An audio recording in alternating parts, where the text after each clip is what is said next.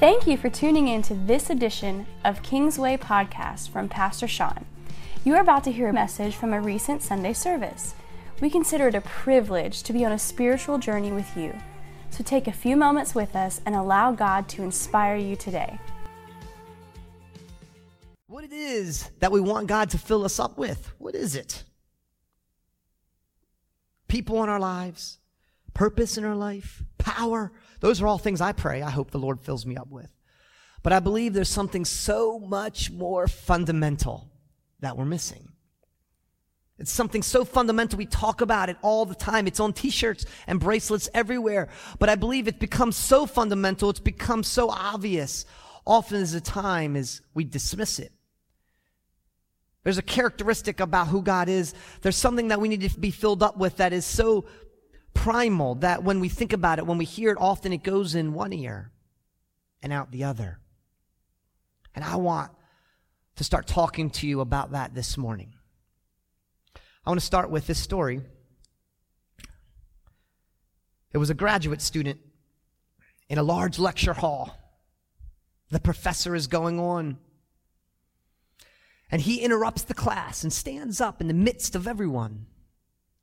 The stern look and authoritative voice, he points down at the professor and he says, I do not believe in God.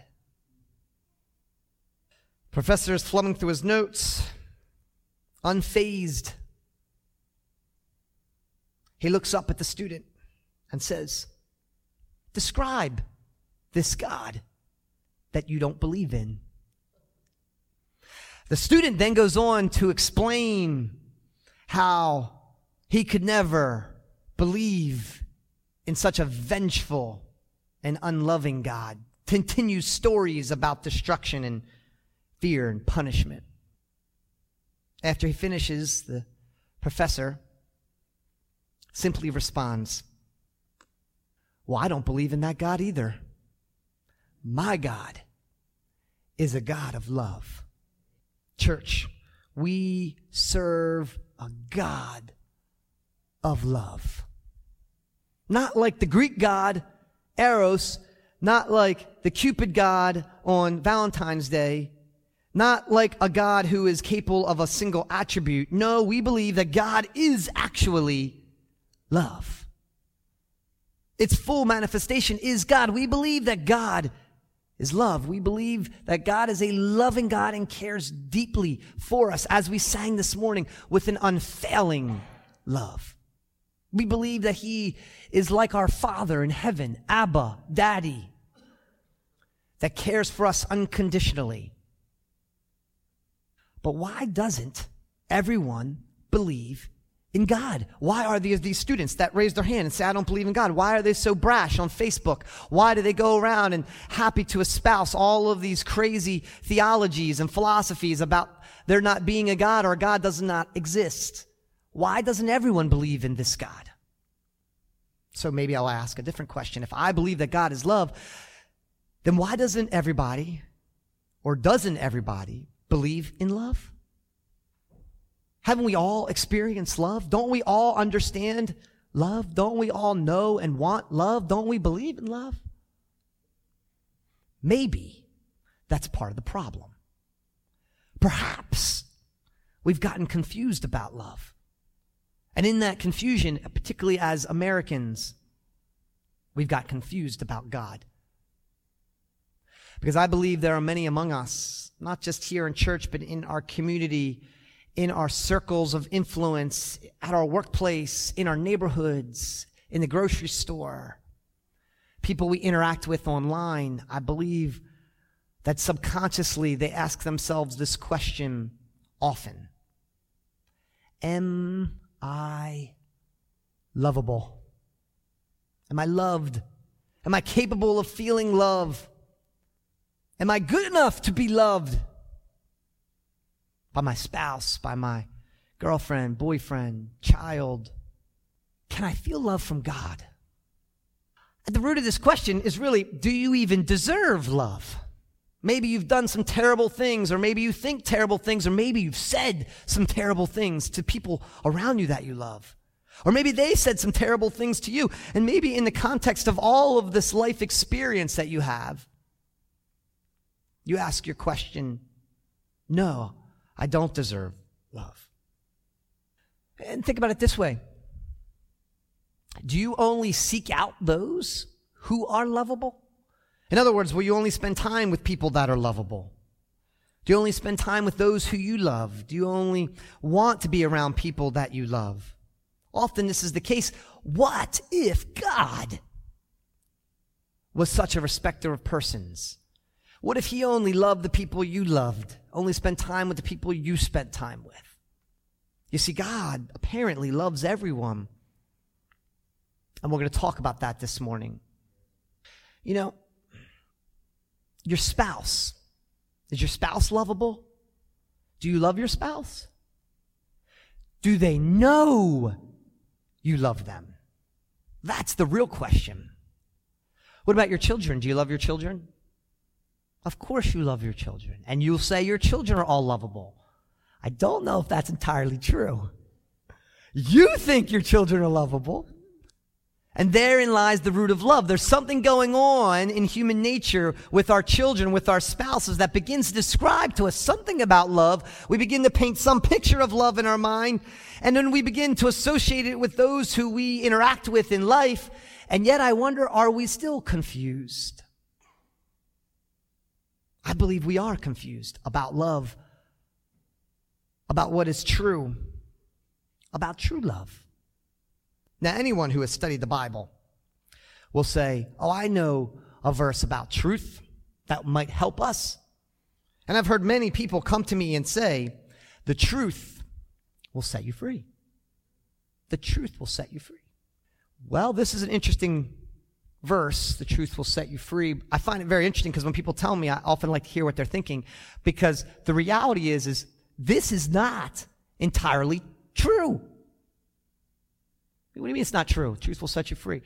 Well, this isn't a quote from the internet, nor a famous person outside of Jesus Christ. And this quote is misquoted.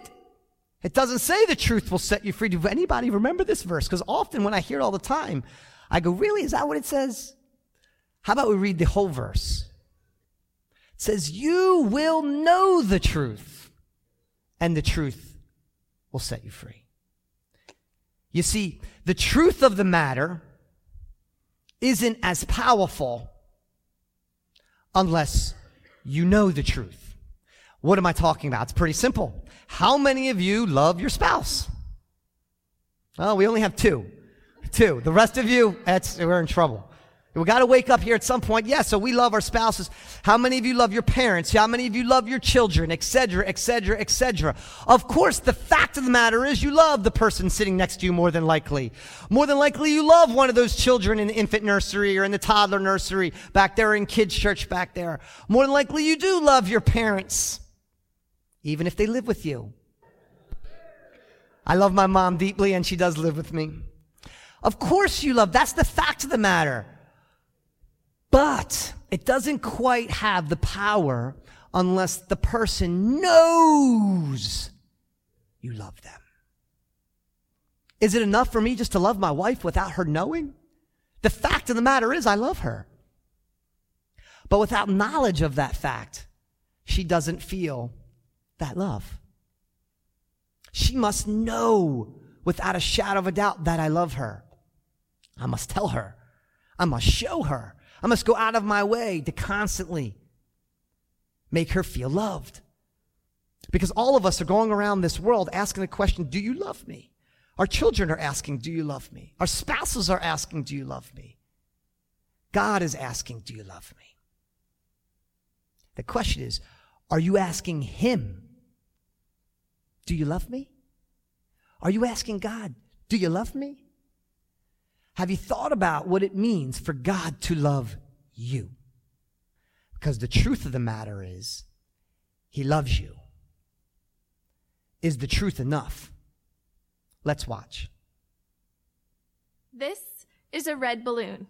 It's true, it's red. We all know our colors. The absolute truth is that this balloon is red. No, it's not. That's green. What? This right here is a green balloon. That is the prettiest yellow balloon. Yellow? Th- this is red. Yeah, come over here. No, it's green. It's red! Yeah, I know, it's a red balloon. Hey, will you look at it from my point of view, please? What? Hey, nice blue balloon. It's green! Green? It's red. What? Why are you saying it's red when it's blue? Huh? It's totally purple from here. Purple. Okay, you know what? Let's just settle this once and for all, okay? Where are you going? Hey, what color is this balloon? I only see in black and white. Hey, Mark. What color? There is no balloon. This is ridiculous. Hey, I know what the problem is. Look, um, my mom taught me that this was blue. But, um, you know, then she said this is red and green, yellow, you know, and on and on. Okay, I get that your mom taught you that that was blue, but I mean, that's not the truth. Whoa, why are you talking bad about his mom? Yeah. I'm not. Listen, I respect your mother. Thank you. And the way she raised you. She taught you that it was blue. Our moms taught us that it was red. That's the way it goes. I thought you said it was green. It is green. See, I'm smart. I went to college. and in college, I learned all these different theories about color. And my color professors who have doctorates in color. Do you have a doctorate in color? Uh, no. It shows. Okay? they can't even agree on one theory of color, so you have to look at all the different theories and pick which one works best for you. And green is great for me. That makes sense. Thank you. No, you can't just pick whatever color fits your life the best. Red is red. Okay, do you know the word intolerant? Yeah. Because that's what you're being right now. All right, you're shoving your opinion down my throat. Okay, it's not my opinion, it's the truth. Hold on, hold on. All we're saying is that we need to stop arguing about trivial things. Like truth. You know, the funny thing about truth is, it's true, whether you believe it or not. Amen. Amen. And this is the root of what I want to talk about. I don't want to debate theology with you or the existence of God with you, which is often what we use this type of video for. Because the fact of the matter is that God is alive. The fact of the matter is that his son died for us. The fact of the matter is that he created all the universe and all that's in it, you and me. And the fact is often we can't explain everything. But the truth of the matter is we all don't believe it. Not all the time. And if he is love, do you believe he is love? And whether you believe it or not, it is still true. But I'm asking you today, I want you to think about that. Do you feel God's love? You can turn to Psalms 103. I want to look at it, but I want to just tip this point a little bit more. In my household, you have a son, and he's doing good in school for most of the time, and then he's having a set of grades where are dipping below the uh, acceptable level in our household. And say you have to take a test in order to get your grades back up. So you study real hard, you study real hard, you study real hard, you take this test, and you do, you think really well. And the truth of the matter is that the teacher has graded the test and given you an A, and the truth is you have an A on the test, but he doesn't know that. So how does that make him feel? Well, he feels uncertain. He feels unsure. He feels maybe he didn't do so well. He doesn't feel the way he's supposed to feel until he knows he got an A by seeing that A. Likewise, if you are sick and you believe that you are healed and your body tells you are healed, your chemistry, your biology, your autonomy they tell you you are healed, but you don't feel healed because you don't know for sure. So what do you do? You go to a doctor, right? And you take tests and you get a report. And there's something about seeing a report that says you are healed. When you know the truth, it has such a deep impact on the facts of the matter. Amen? So now, if the truth is that God has loved us, how can we know that God loves us? It's like trying to explain God to someone who doesn't believe in God. How do you explain music to someone who can't hear or color to someone who can't see? To me, it's the same question as asking, how do you explain how it feels to catch a game winning Super Bowl touchdown if I'm never going to be a professional athlete? Is that impossible? No, because I believe that color exists in food and people and stories and temperature, and music exists in art and life. And victory exists all around us. You see, we can experience these things in all sorts of unique ways. And so we can understand love because it too exists all around us.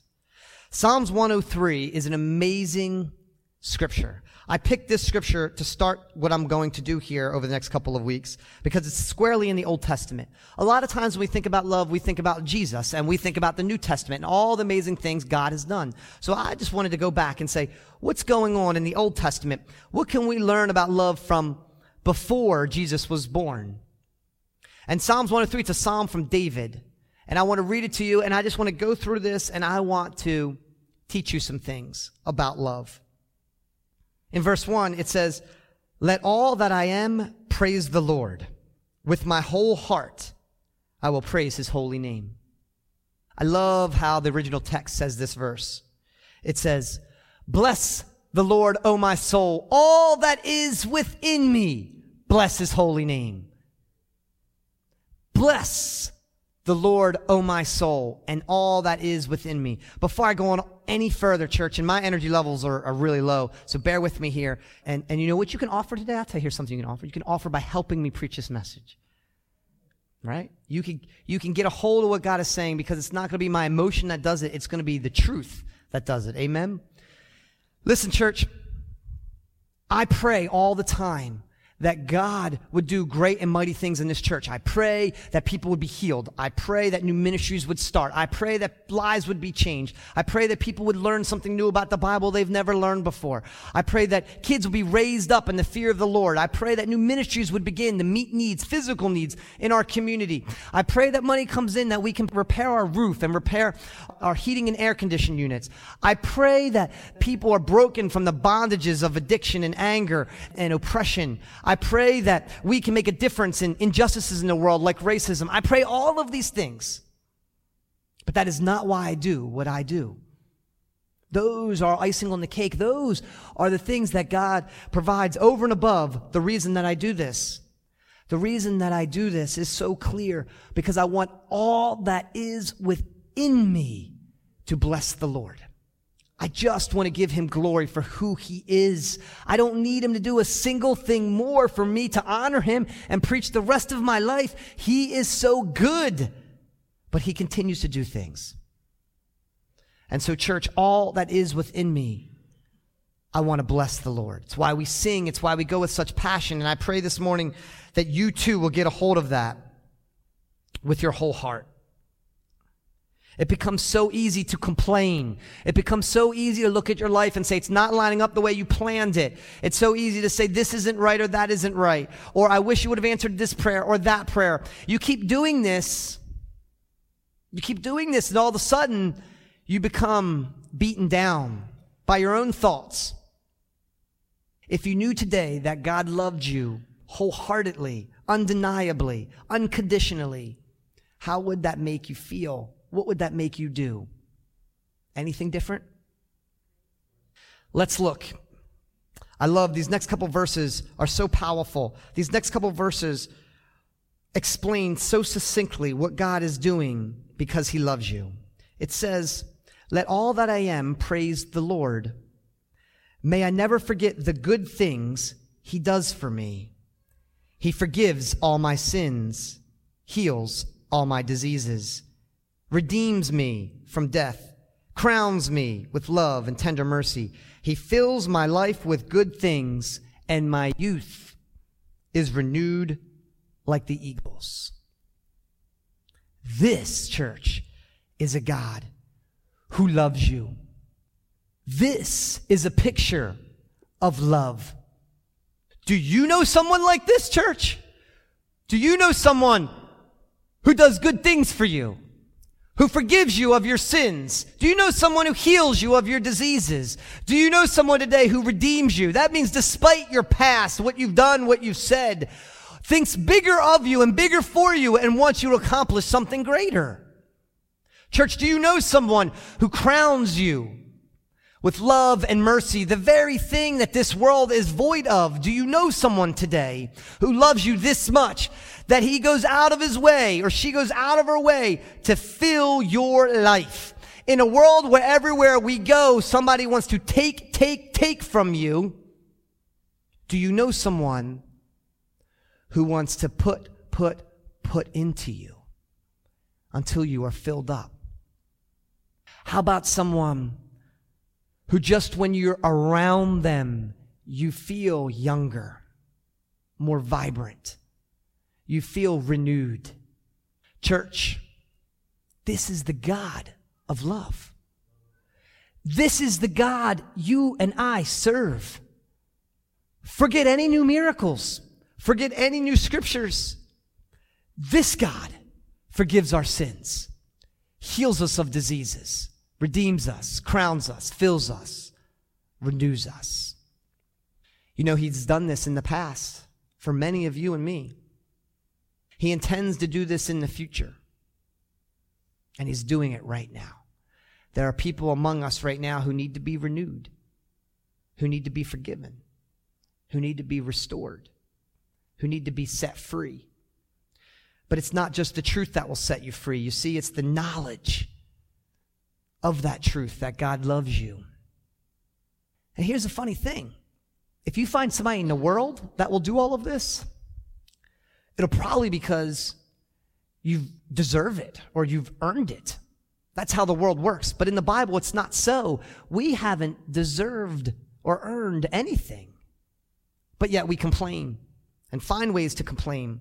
And I'm encouraging you this year as you look to your year and you look to your week and you find reasons and you say, things aren't going quite my way. I encourage you to focus on the good.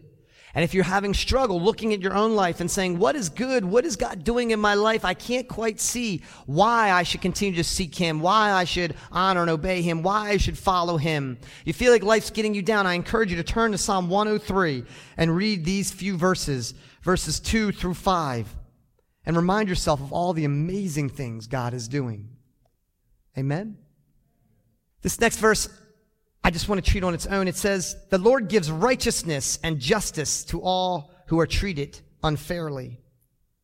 This is a God who loves all, no respecter of persons, including those who have been at the burden of injustice.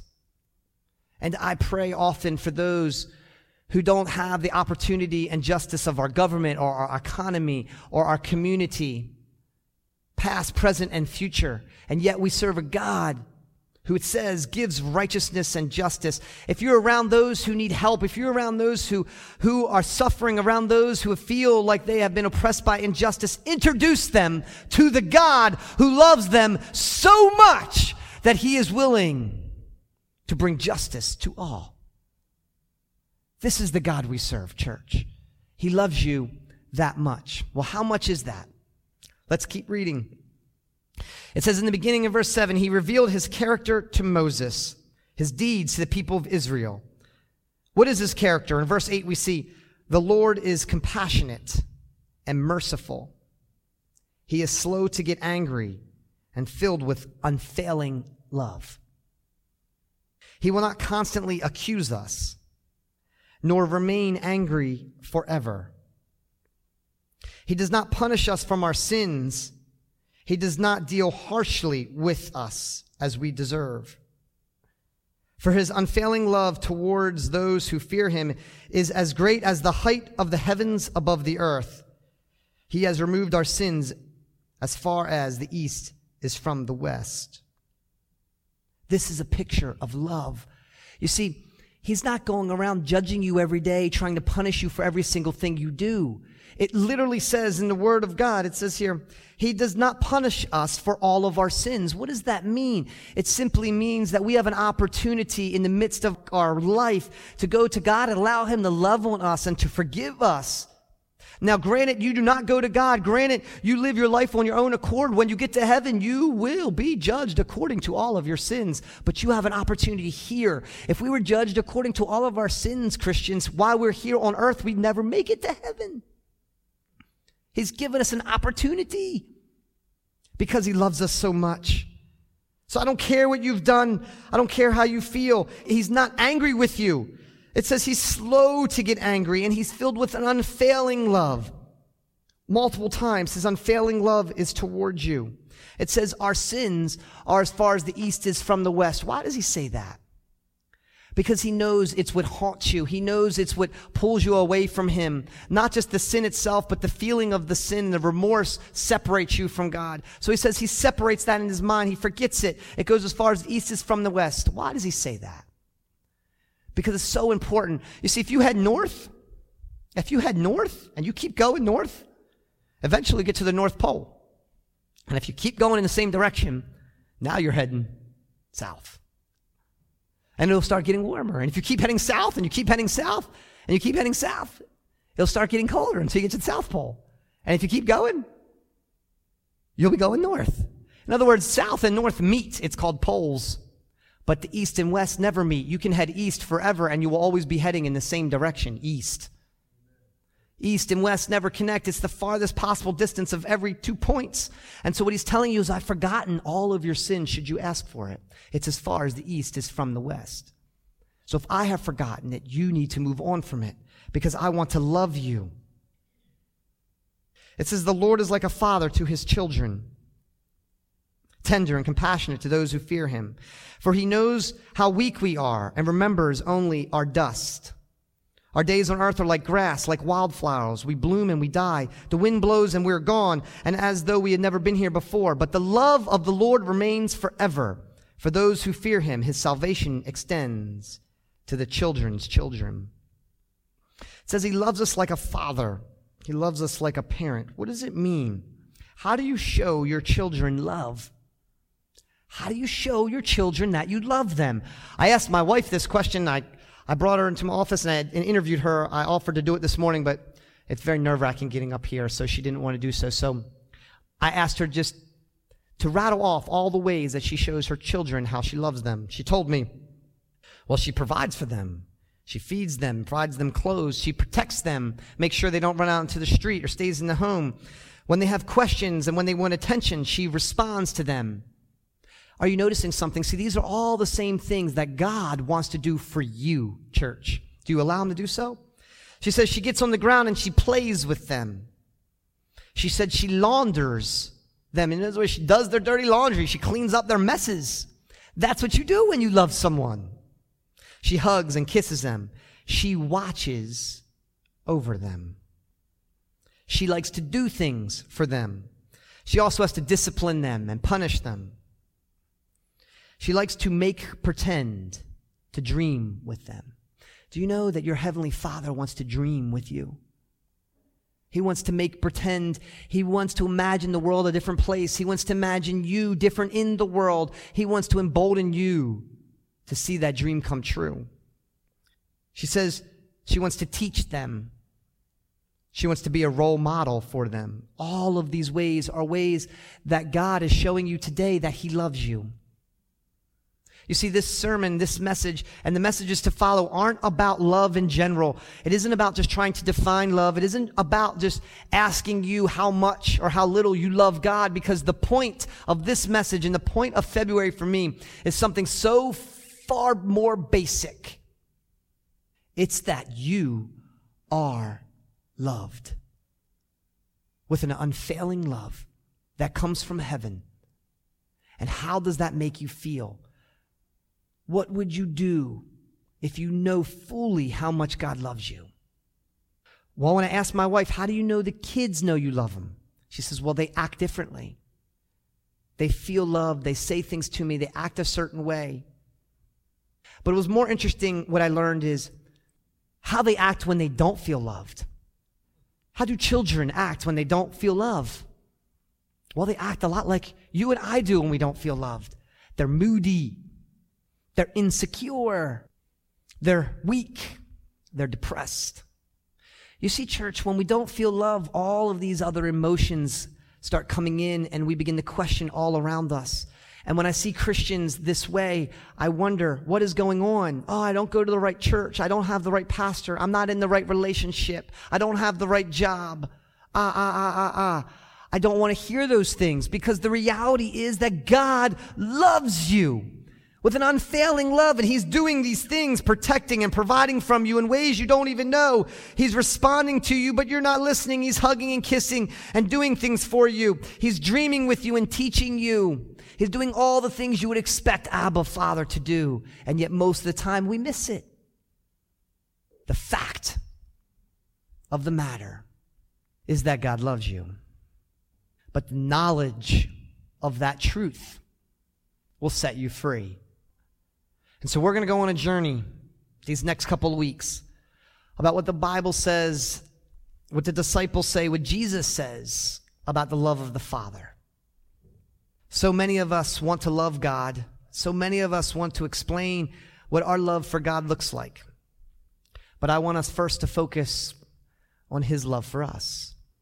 I want us to think about how much He loves us. There's a great song that's how It says, Live like you're loved. I want you today to think, what would you do differently if you felt more love in your life than you do right now? Because when your kids feel it, they act very differently. And if they feel loved by you and your spouse, they feel loved by their brothers and their sisters, they feel loved by their grandparents. When they feel all this love at Christmas time, look how they respond. Can we show love? Yes. Do we feel love? Yes. Can you feel it from God? Because I believe it's not enough just for God to love us. I believe these scriptures are saying it's not enough for the fact of the matter be that He loves us. He wanted to show us, so He sent His only begotten Son. It's not enough for Him to say He loves us. He wanted to show us, so He forgives us of our sins. It's not enough for Him to love us, so He shows us and He begins to heal us, restore us, redeem us, renew us. Church, do you understand? We love a God who wants to withhold nothing from us. He wants to show us and remind us every day how much He loves us. And often is the case is we run. We run away or we run to other sources of love. We run to anything we can to fill the void. But the fact of the matter is He loves us and wants to fill us up. He wants to fill us up with His love. And He wants you, because of that, to praise him with all that is within you. It says in verse 1, Let all I am praise the Lord. And it says in verse 22, as the psalmist ends, Let all that I am praise the Lord. You can only do that, church, if you can understand his love for you. We at Kingsway hope you enjoyed this message from Pastor Sean. It was not by chance you listened to it. God is speaking to you. Visit kingswaycc.org to find the podcast from Pastor Sean. We pray today that this somehow inspired you to draw closer to God and to connect with His people, His purpose, and His power. God bless you.